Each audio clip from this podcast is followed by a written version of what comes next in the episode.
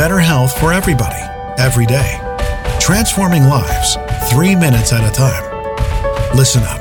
This is your daily health tip from The Good Company.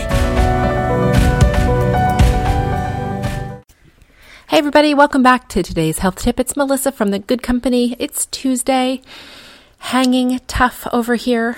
I wanted to talk today about finding some room for quiet. I think we are all trying to use our coping mechanisms and the skills that we've developed to manage a very wildly uncertain time. And those tools are most likely not very effective.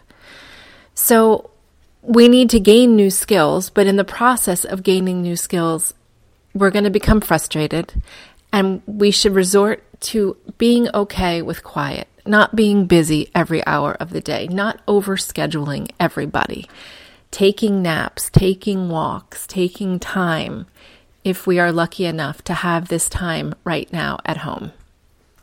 And there are many people working, many people, you know, juggling lots of different things. But if we are lucky enough to have some quiet time, please take advantage of it today.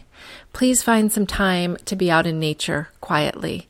Please find some time to close your eyes and do a little bit of deep breathing. Be okay with the television not on and no music playing. Just as we develop these new skills, these new coping mechanisms, as we get further into this quarantine, I think it's really important for all of us to just quiet down.